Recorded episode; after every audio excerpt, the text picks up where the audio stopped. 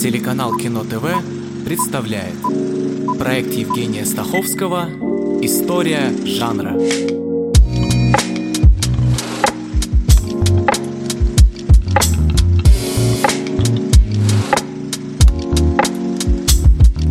Новая серия «История жанра» посвящена эпическому кино, но чтобы сохранить форму и отдать должное, будет не одна серия, а две. Эпос, так уж эпос. И сегодня о том, как эпическое кино повлияло на архитектуру Рима, какой фильм чуть не разорил компанию «20 век Фокс» и что Стивен Спилберг назвал величайшим спецэффектом в истории кино. Эпическое или эпичное кино – это синонимы, воспринимается в двух разных смыслах, которые, безусловно, очень близки и часто пересекаются. Первое – это восприятие эпоса как стиля кинопроизводства, и в этом смысле эпический фильм не привязан к какому-то конкретному жанру. Это просто характеристика размаха и зрелищности, и не случайно в некоторых языках эпическое кино называют монументальным. То есть это что угодно, требующее больших усилий по декорациям, костюмам, массовке, что вливается в большие затраты и длинную экранную историю. Второй подход утверждает, что эпическое кино все же жанр, в основном посвященный историческим сюжетам и повествующего приключениях и подвигах героя, от чего зависит судьба многих людей. Здесь ключевое слово «в основном» — это важно, и я до него рано или поздно доберусь, но разберемся с основами. Надо ли пояснять, что эпический фильм опирается на слово «эпос», с древнегреческого оно переводится как «повествование». Устная форма рассказа перешла в письменную, и сегодня эпос – один из трех родов литературы наряду с лирической поэзией и драмой, то есть в литературе и новеллы, и романы, и сказки, и даже анекдоты – все это эпос. И это не очень вяжется с современными представлениями об эпическом обширном повествовании. И для того, чтобы как-то разграничить эти вещи, появилось слово «эпопея», которое можно перевести как «творю повествования», и которым стали обозначать как раз длинные, практически бесконечные рассказы на национально-исторический и мифический сюжет. Сегодня и в международном смысле это слово считается устаревшим, и эпопея и эпос вне сурового литературоведения существуют как синонимы. Но в литературе все же есть и отдельное понятие роман-эпопея, где герои существуют на фоне серьезных исторических событий. Это объемные труды, только успевай страницы перелистывать. В кино термин «эпопея» обычно относится к длиннющим, порой многочастным фильмам на военный сюжет или охватывающим длительный период времени.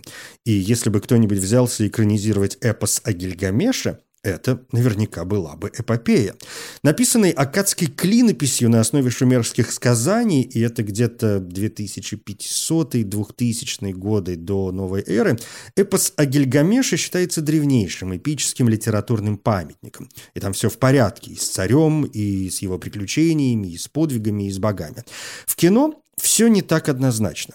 Есть Энрико Гуацони, в принципе прославившийся историческими темами и в 1913 году добравшийся до Квовадиса, или, если хотите, Каму Гредеши, создав первую полнометражную экранизацию романа Сенкевича. Первая вообще, Фернана Зека и Люсьена Нонге, вышла в 1901 и там всего минуты три. У Гуацони уже два часа времени, пять тысяч статистов, гонки на колесницах, и Нерон беззвучно поет на фоне горящего Рима. В 1914-м режиссер показывает Юлия Цезаря. Приблизительно 750 тысяч долларов потрачены на почти два часа экранного времени, огромные декорации древнего Рима и бесчисленное количество народа. Успех этих фильмов побуждает производственную компанию Джованни Пастроне «Италофилм», которая уже сняла «Падение Трои» в 2010 году, приступить к созданию фильма такого масштаба, какой только можно себе представить и позволить. В центре многочастной, более чем двухчасовой Кабири, обещал они в прошлой серии, вот добрался, рассказ о знатной римской девушке, Кабири это ее имя, которая пребывает в рабстве у карфагенян. В итоге ее вызволяют, а Карфаген терпит поражение от Рима. Для фильма были построены колоссальные декорации. Натуральные съемки проходили в Тунисе, на Сицилии и в Альпах.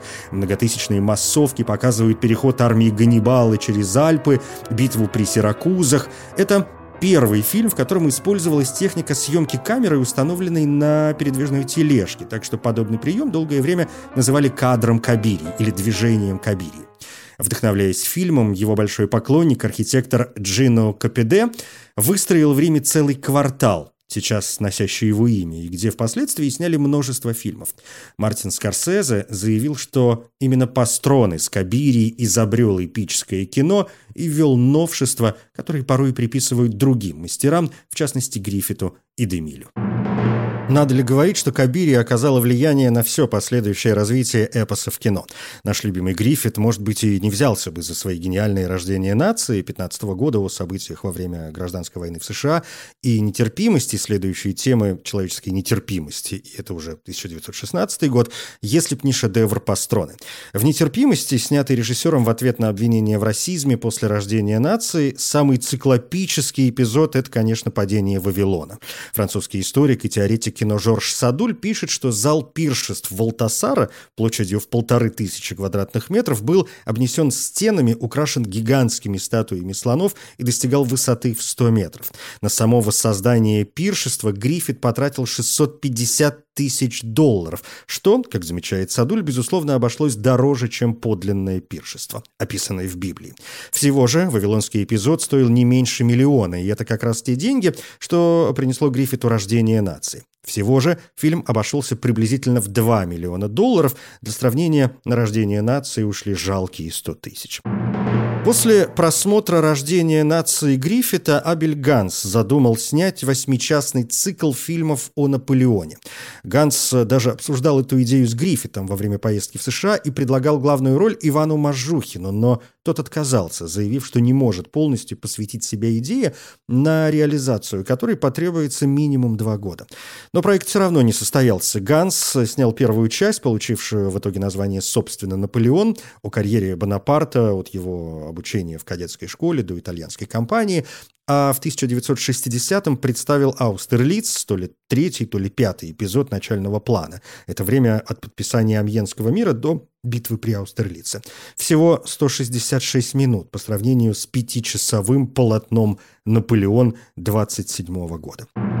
Небольшой шаг назад и еще одна важная постановка 20-х годов. Вторая версия Бенгура, Фред Нибло, 25 год.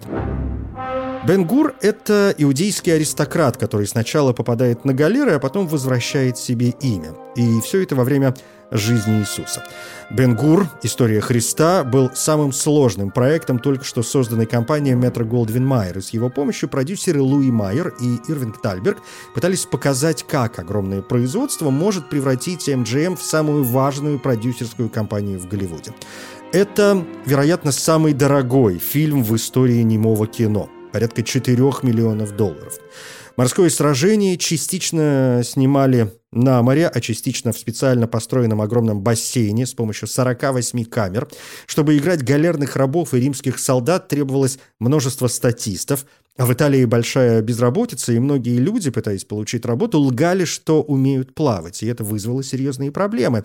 Пожар на одном из кораблей вышел из-под контроля, люди должны были прыгать в воду, а никто не знал, сколько там точно людей, и говорят, что не обошлось без жертв.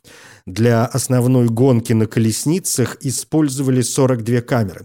Толпу в антиохийском Колизее изображали 4000 статистов и несколько тысяч кукол. Многие голливудские звезды пришли, чтобы посмотреть на съемки, и в итоге оказались задействованы в массовке. И среди них Джоан Кроуфорд, Гарри Купер, Дуглас Фэрбэнкс, Кларк Гейбл, Гарольд Ллойд, Мэри Пикфорд, Лилиан и Дороти Гиш. Есть предположение, что полный актерский состав насчитывал более 125 тысяч человек. Одним из ассистентов режиссера фильма был тогда 23-летний Уильям Уайлер. Через 34 года он создаст своего Бен Гура, с которым по сию пору немногое сравнится по эпичности. Самое-самое – это как раз про него. Первоначальный бюджет в 7 миллионов довольно быстро разросся до 15, сделав картину самой дорогой на тот момент. Продюсер Сэм Цимбалист предложил Уайлеру за постановку 350 тысяч долларов базовых плюс процент от прибыли. Раньше столько не получал никто. Над изготовлением костюмов трудилось множество производств. Предполагалось 100 тысяч костюмов. Сколько было на самом деле, поди сосчитай. Реквизит, а это более миллиона предметов, начали собирать за два года до начала съемок. Итальянские женщины пожертвовали 180 килограммов волос для изготовления париков и бороды. В основном актерском составе, это те, кто произносит хоть слово, 365 человек. Были построены самые большие декорации, и особенно это касается площадки для знаменитой девятиминутной гонки на колесницах. Воссоздающая римский цирк в Иерусалиме площадка размером в 18 акров, это порядка 73 квадратных километров, расположилась на римской студии Чиничита – Несколько тысяч рабочих строили сооружение целый год. Высота трибун приблизительно с пятиэтажный дом. Для конструкции потребовалось 400 километров металлических труб. Привезли почти 40 тысяч тонн белого песка. После съемок студия приказала демонтировать все декорации, чтобы их не использовали в итальянском малобюджетном производстве. На это ушло чуть не 150 тысяч долларов. Что-то увезли в США, что-то распродали, как и животных, отправив их в цирки и зоопарки, а там одних лошадей, чуть не две с половиной тысячи голов. Но искусственное озеро все же досталось студии Чаничета, а Бен Гур Уайлера стал первым фильмом, получившим 11 премий «Оскар» из 12 номинаций. Не досталось только сценарию. Здесь действуют очень странные силы. Например, этот Мессия... Да, о нем говорили, когда еще был мальчиком. Его называют царем иудейским. Говорят, что он ведет всех иудеев в какой-то рай без римлян. Просто в голове не укладывается. Еще этот сумасшедший в пустыне Иоанн. Он топит людей в реке. Сын плотника, который ходит по округе, выделывает всякие фокусы, о них называют чудеса. Здесь всегда были мятежники, которые чинили нам неприятности. Нет, это другой человек. Он учит, что Бог рядом, что Он внутри каждого человека. Уильям Уайлер признавался, что своим Бенгуром хотел превзойти «Десять заповедей» Сесила Демиля. Фильм вышел в 1956 году, и это второй раз, когда сам Демиль обратился к этому сюжету. Он уже снимал «Десять заповедей» в 23-м фильме «Две части. Библейское начало» и продолжение в виде современной истории о том, что происходит, если заповеди нарушить. Получилось тоже вполне эпично. Гигантские декорации Египта, городские стены, сфинксы, Три с половиной тысячи животных, две с половиной тысячи человек съемочной группы. Есть милая история, как э, Демиль никак не мог добиться, чтобы в одной из массовых сцен статисты изображали печальные лица. И тогда он взял мегафон и сказал собравшимся, что только что в результате несчастного случая погиб один из их коллег, оставив вдову и восемь детей. Демиль попросил две минуты молчания в память о погибшем. Камеры продолжали работать, снимая безмолвную толпу. В заповедях 56 -го года Моисей играет Чарлтон Хестон, который в Бенгуре, собственно, Бенгур. Забавно, что мать героев в обоих фильмах тоже играет одна актриса, Марта Скотт. Сюжет всем известен. Новорожденного Моисея подбирает из реки дочь фараона. Она усыновляет его, воспитывает при королевском дворе, и однажды Моисей обнаруживает свое еврейское происхождение и встречает свою настоящую семью, что заставляет его оставить дворцовую жизнь и стать рабом. Дальше неопалимая купина, Божье Слово, Моисей ведет свой народ в пустыню.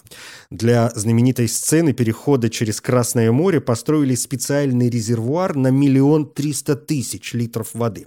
Стивен Спилберг как-то заявил, что считает сцену расступившихся вод Красного моря величайшим спецэффектом в истории кино. Впрочем, с водой в «Десяти заповедях» происходит не только это. Нет. Смотрите, смотрите! Там, где он прикоснулся к воде, стала она кровью. Сесил Демиль выбрал Чарльтона Хестона на роль Моисея, потому что решил, что тот похож на Моисея работы Микеланджело. К слову, Хестон сыграл Микеланджело в картине «Муки и радости» Кэрол Рид 65 год. А с Демилем они работали раньше в фильме «Величайшее шоу мира». Это 52 год, и там Хестон играет директора цирка, столкнувшегося с рядом трудностей, начиная с того, что главное руководство намеревается закрыть сезон раньше срока. Фильм получил два «Оскара», в том числе главного, но регулярно присутствует в списках худших из лучших оскароносных картин. Тем не менее, работа достойная и эпичная, плюс позволяющая отойти уже от древних и библейских сюжетов, составляющих составляющих основу эпического кино.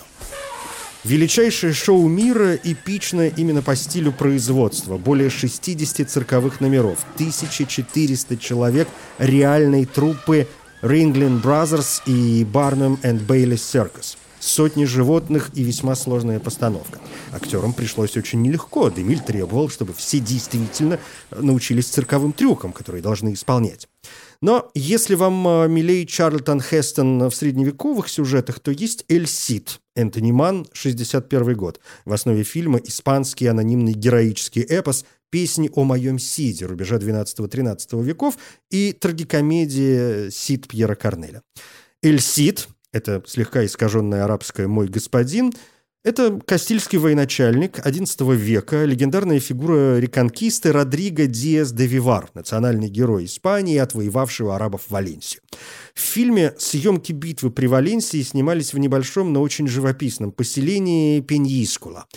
Сотни проектировщиков три месяца строили городские стены, пытаясь отгородиться еще и от современных зданий. Испанская армия выделила 1700 пехотинцев. Почетный караул Мадрида предоставил 500 всадников. Построили военные машины, корабли, изготовили 7000 мечей и сшили 2000 костюмов. Жители Валенсии, мы морили вас голодом, и теперь вы ослабли. Но мы не желаем проливать вашу кровь. Мы не ваши враги. Ваш враг Бен Юсуф. Он несет смерть и Разрушение! Сам Чарлтон Хестон оказался не слишком восхищен законченным фильмом. В автобиографии он предполагает, что Эльсид мог получиться лучше, если бы его снял Уильям Уайлер вместо Энтони Мана. И наоборот, он предполагает, что Бен Гур, возможно, получился бы еще более эффектным, снимая его Ман, а не Уайлер. Как бы то ни было, все это, помимо прочего, говорит о том, как эпическое кино превратилось в соревнование. Чем дальше, тем больше мастера стремились превзойти все, что было раньше, и снимали дороже, богаче, масштабней, колоссальней. Они искали сюжеты, в которых можно показать всю мощь кинематографа, вплоть до применения расхожего принципа, когда новых идей нет, возьми старые и сделай их больше. Как в том числе произошло и с тремя сотнями спартанцев. В 1962 году выходит фильм Рудольфа Мате Персидский царь Ксеркс ведет огромную армию, чтобы разгромить маленькие города-государства Греции. И тут спартанский царь Леонид, решивший укрепить проход в Фермопилах, пока не прибудут основные греческие войска. Фильм снимали как нормальный итальянский пеплум. Этот жанр, как мы выяснили в прошлой серии, как раз в 60-е был страшно популярен. Но проект разрастался, правительство Греции было готово предоставить для съемок 5000 военнослужащих, но и так все увеличивающийся бюджет позволил нанять только 1100 100, и остальных статистов добирали из гражданских. Их армия действительно так велика? Леонид, она гораздо больше, чем можно себе представить. Целых шесть дней я наблюдал за их передвижением. Шесть дней. Я сбился со счета, а они все прибывали. Они выпивали реки до дна. А ночью Костров в их лагере больше, чем звезд на небе. В 1998 году Фрэнк Миллер, большой поклонник этого фильма, который он посмотрел еще ребенком, создает графический роман «300 спартанцев», основанный на реальных исторических событиях, хоть и далекие от них. И уже на основе романа Зак Снайдер создает кино, представляющее собой покадровую экранизацию комикса. Этот эпический неопеплум почти весь снят в павильонах, и основная работа пришлась на постпродакшн над спецэффектами проектами трудились 10 компаний.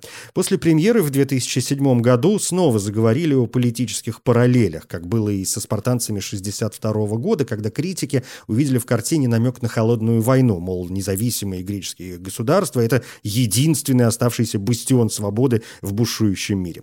По поводу своей работы Снайдер заявил, что он знал, что люди будут смотреть фильм через призму текущих событий, но никаких параллелей между фильмом и современным миром не предполагалось. Ты не обретешь славы своей глупой жертвой. Я уберу из истории все упоминания о Спарте и ее воинах. Даже маленький клочок пергамента будет сожжен. Всем греческим историкам, всем писцам, всем до единого вырвут языки и выколют глаза. Одно лишь название, прозвучавшее в разговоре, будет означать смертный приговор. 300 спартанцев, помимо античности, открывают еще одну тему для эпоса. Это, конечно, война. Показ масштабных военных действий всегда требует огромной подготовки и не менее огромных затрат. Военное кино и так один из самых дорогих жанров, что уж говорить про военный эпос. Один из лучших фильмов «Мост через реку Квай», Дэвид Лин, 1957 год, по роману Пьера Буля. В основе все же почти полностью вымышленной почти трехчасовой истории реальные события строительства Бирманской железной дороги в 1942-43 годах. В японский лагерь привозят британских военнопленных. Комендант лагеря сообщает новым заключенным, что все они, включая офицеров, будут работать на строительстве железнодорожного моста через реку Квай. Моста, который соединит Бангкок и Рангун. Для фильма был сооружен деревянный мост в 130 метров длиной и 35 высотой. Это самый большой мост в истории кино на тот момент. Чтобы перевести необходимые для его строительства материалы, понадобилось 500 человек и 35 слонов. А съемки на Цейлоне и животные то и дело устраивали себе перерыв и отмокали в воде. Болото в кино тоже специально созданные, настоящие на Цейлоне слишком опасны, но пиявок в эти искусственные запустили все же настоящих. Мост через реку Квай по сравнению с некоторыми другими фильмами может быть не слишком эпичен, тут нет поражающего сверхразмаха, но создатели специально сделали картину более скромной, посчитав, что изображение реальных тяжелых условий, какими они были, произведет на зрителей угнетающее впечатление. Исторически, во время строительства дороги погибли 13 тысяч военнопленных и 100 тысяч мирных жителей. Иди дальше без меня. Это приказ. Меня от твоего героизма тошнит. От тебя уже воняет смертью. Она преследует тебя как чума. Ты, полковник Николсон, два сапога пара. Совсем ослепли от храбрости. Ради чего? Умереть как истинный джентльмен по правилам. Самое главное — жить как настоящий человек. Мост через реку Квай проложил дорогу к военному эпосу, где войну, будь то поле боя или концлагерь, стали пытаться изображать с максимальной достоверностью. В фильме «Самый длинный день» 1962 год о высадке в Нормандии во время Второй мировой массовку изображают 23 тысячи солдат, предоставленных э, США, Великобритании и Франции. Нашли настоящие немецкие мистершмитты и британские спитфайры. Сцены флота снимали с использованием множества кораблей США. К слову, это один из первых фильмов о Второй мировой, снятый американской студией, в котором представители каждой страны говорили на своем языке, соответственно, на английском, немецком и французском. И перевод давали субтитрами, хотя есть и другая англоязычная версия. Понимая важность и размах этой работы, даже бывший президент США Дуайт Эйзенхауэр был готов сыграть самого себя, но не сложилось. Решили, что гримеры не смогут сделать его достаточно молодым, чтобы он выглядел как в годы войны. Только посмотри. Какое зрелище. Гордость Третьего рейха. Бравый сержант распивает кофе. Вот образец расы господ. Свиньи. Над самым длинным днем работали сразу несколько режиссеров. Бюджет 10 миллионов долларов. Это под сотню в современных деньгах. И это был самый дорогой черно-белый фильм, снятый до появления списка Шиндлера. Риск был огромен. Компания 20 век Fox параллельно снимала другой эпос «Клеопатру» с Элизабет Тейлор.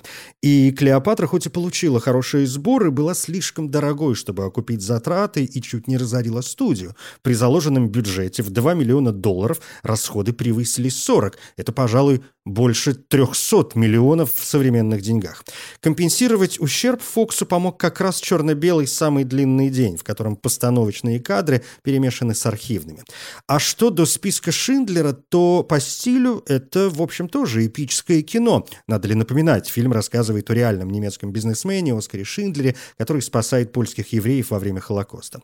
Бюджет 22 миллиона. На эти деньги нужно было в том числе выстроить концлагерь Плашов с места реального лагеря были видны многочисленные современные здания. И декорации выстроили по плану настоящего лагеря. 34 барака, 7 сторожевых башен и подъездная дорога, вымощенная еврейскими надгробиями. По поводу Освенцима сведения противоречивы. Одни утверждают, что польские власти разрешили Спилбергу проводить съемки и строить декорации на территории Освенцима, но против выступил Всемирный еврейский конгресс. Другие утверждают, что Спилберг разрешение на съемку получил, но предпочел сам этого не делать из уважения к жертвам. В любом случае, копия части лагеря была построена рядом с настоящим Освенцимом. Спилберг решил снять фильм почти полностью черно-белым, чтобы создать ощущение документальности. Оператор Януш Каминский, говоря о документальном стиле, вспоминал о немецком экспрессионизме и итальянском неореализме. Каминский заметил, что его намерением было породить впечатление вневременности фильма, чтобы зрители не знали, когда он был снят. В этом поезде находится мой управляющий. Без него остановится производство, и в министерстве захотят узнать, по чьей вине. Он занесен в список? Да. Ицхак Штерн. Так. Как видите, все верно. Ничего не могу сделать. Фамилия? Чья моя? Моя фамилия Кундер. Кундер. Гауптшарфюрер Кундер. К-У-Н. А ваша? Шиндлер. Шиндлер. Ну что ж, господа, благодарю вас. Гарантирую, что к концу месяца вы оба окажетесь на юге России. Прощайте. У Спилберга есть еще два эпических военных фильма. «Империя солнца» 1987 год о британском мальчике, который во время Второй мировой становится военнопленным в японском лагере. Мальчика играет Кристиан Бейл, но какой же там еще и Джон Малкович. И «Спасти рядового Райна» 98 год. И здесь, как и в «Длинном дне», высадка в Нормандии. Производство эпизода, изображающего высадку на Омаха-Бич, обошлось в 12 миллионов долларов. Его снимали 25 дней. Вообще очень интересно сравнить этот эпизод в двух фильмах. Во время Оскаровской гонки 99 -го года спасти рядового Райана соревновался с тонкой красной линией Теренса Малика, вернувшегося в кино после 20-летнего отсутствия. Линия о битве за Гуадалканал получила 7 номинаций, но не выиграла ни одной статуэтки. Уж не знаю почему, но Райан, он героический, а линия — это антивоенное кино, в котором теряется всякий смысл войны. Зато картина получила главный приз Берлинского кинофестиваля. В этом мире Человек сам по себе – ничто. А другого мира не существует. Вот тут вы не правы. Я видел другой мир. Хотя иногда мне кажется, что он мне причудился. Значит, ты видел то, чего мне не видать. Реальные войны, революции, различные социальные потрясения – частые источники эпического кино, порой основанного на грандиозных произведениях литературы. В следующей серии еще несколько важных примеров, включая Россию и Азию, но и о том, в какие прочие дебри умудряется забираться эпос. Я Евгений Стаховский. Спасибо.